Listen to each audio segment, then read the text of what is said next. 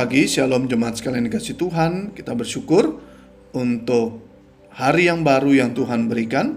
Kita akan bersama merenungkan firman Tuhan. Namun sebelumnya, mari kita berdoa. Tuhan berkati perenungan firman yang kami akan dengar bersama. Roh Kudus berbicara, memberitahukan isi hati Tuhan bagi kami. Dan kami boleh hidup sepanjang hari ini di dalam terang firman Tuhan yang terus mengiringi kami. Berkati waktu ini di dalam nama Tuhan Yesus kami berdoa. Amin. Perenungan pagi ini terambil dari bacaan Gema yang diambil dari Amsal pasal 2 ayat 1 sampai yang ke-6.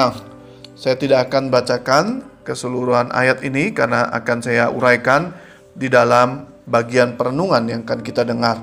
Saudara sekalian, kalau kita perhatikan hidup orang di dunia saat ini, maka kita akan menemukan bahwa banyak orang saat ini berpikir bahwa menjadi pandai, mengerti berbagai bidang ilmu pengetahuan dan teknologi menjadi hal yang sangat penting dan terutama. Akibatnya, orang berlomba-lomba, baik anak-anak ataupun orang dewasa, mencoba belajar dan memahami berbagai bidang ilmu agar dapat dipakai menunjang kehidupan mereka, agar kehidupan menjadi lebih baik, lebih berbahagia, lebih bertahan di tengah kemajuan zaman, dan lebih bermanfaat. Saudara, namun Alkitab memiliki pandangan yang berbeda dengan pandangan orang di dunia pada umumnya. Alkitab mengatakan bahwa hikmat merupakan hal yang penting dan yang terutama yang harus dimiliki di dalam kehidupan manusia. Dalam ayat 1 dan yang kedua, dari pasal kedua, penulis Amsal mengatakan, Hai anakku, jikalau engkau menerima perkataanku dan menyimpan perintahku di dalam hatimu, sehingga telingamu memperhatikan hikmat. Sudah lihat di situ. Memperhatikan hikmat Hikmat dalam bahasa Ibrani disebut sebagai hokmah. Dalam bahasa Indonesia kita kenal sebagai hikmat. Hokmah itu adalah hikmat.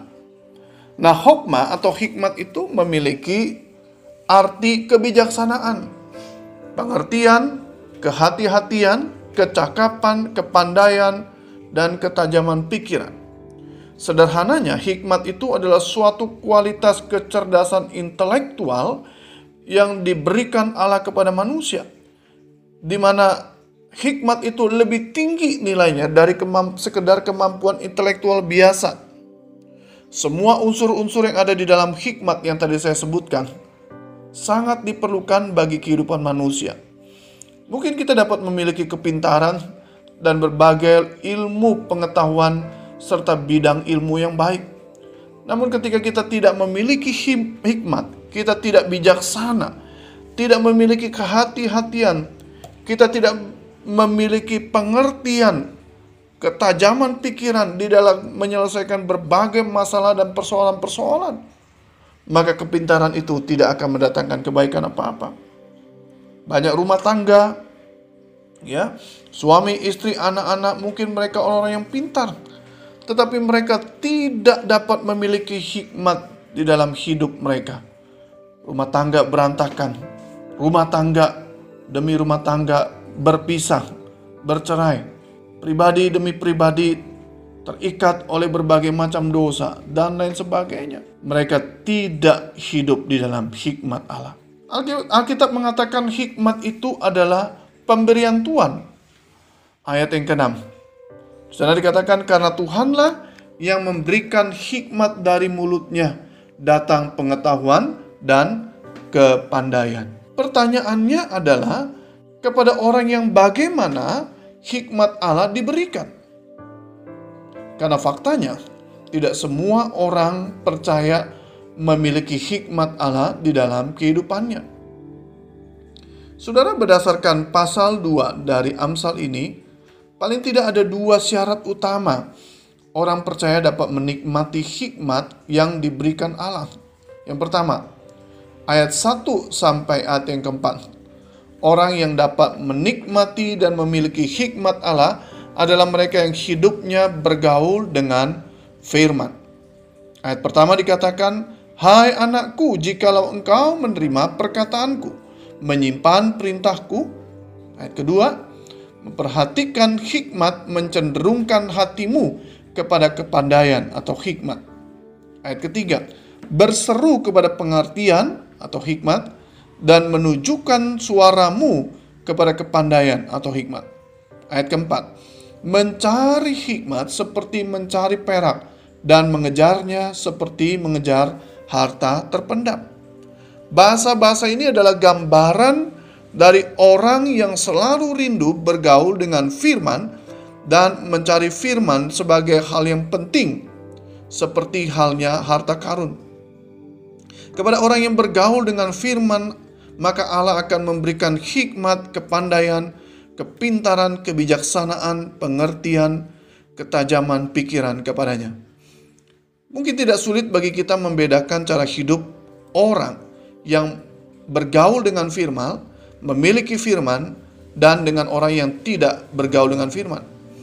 Orang yang bergaul dengan firman, dia akan jauh lebih berpengertian, lebih hati-hati, lebih bijaksana, lebih cakap dalam mengatasi segala masalah hidupnya dibandingkan mereka yang hidupnya tidak bergaul dengan firman. Saudara, apakah hari ini saudara adalah orang yang telah hidup bergaul dengan firman? Dan saudara tiap hari menjalani hidup dengan memiliki hikmat Allah.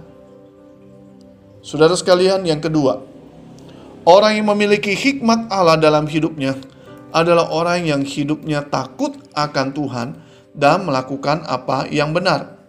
Ayat yang kelima di sana dikatakan, maka engkau akan memperoleh pengertian tentang takut akan Tuhan dan mendapat pengenalan akan Allah. Ayat 9. Maka engkau akan mengerti kebenaran, keadilan, dan kejujuran, bahkan setiap jalan yang baik. Takut akan Tuhan menjadi ciri orang yang hidup memiliki hikmat Allah. Amsal 1 ayat 7 di sana dikatakan bahwa takut akan Tuhan adalah permulaan pengetahuan atau hikmat. Tetapi orang bodoh menghina hikmat dan didikan. Tuhan memberikan hikmat, pengetahuan, pengertian, kebijaksanaan kepada mereka yang hidupnya sungguh-sungguh melakukan kebenaran dan menghormati Dia. Hikmat itu tidak lepas jauh daripada kehidupannya karena dia hidupnya takut Tuhan. Saudara sekalian, Amsal 2 ayat 21 di sana dikatakan, orang yang hidupnya sungguh-sungguh melakukan kebenaran, menghormati dia dengan hikmat itu, maka hidupnya akan terlepas dari jalan yang jahat. Oh, saudara sekalian, ternyata hidup takut akan Tuhan bukan sekedar bermanfaat kita memiliki hikmat, kita bisa uh, mengatasi kesulitan hidup, kita bisa lebih bijaksana di dalam hidup selama di dunia ini. Tetapi ketika kita hidup takut akan Tuhan, kita miliki hikmat Allah, itu akan menyelamatkan kehidupan kita. Ya, kehidupan orang berhikmat itu bandingkan dengan orang fasik yang akan dipunahkan. Saudara sekalian, berbahagialah kita kalau kita tiap hari mempraktekkan kehidupan yang takut akan Tuhan. Karena apa? Karena itu kita akan karena itu akan menjaga kehidupan kita. Itu akan menyelamatkan kehidupan kita. Tanda kita adalah orang yang berhikmat.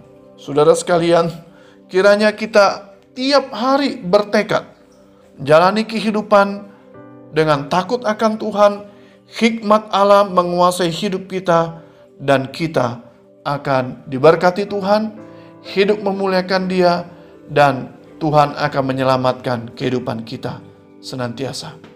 Kiranya Tuhan memberkati, mari kita berdoa. Tuhan terima kasih untuk firman yang kami dengar.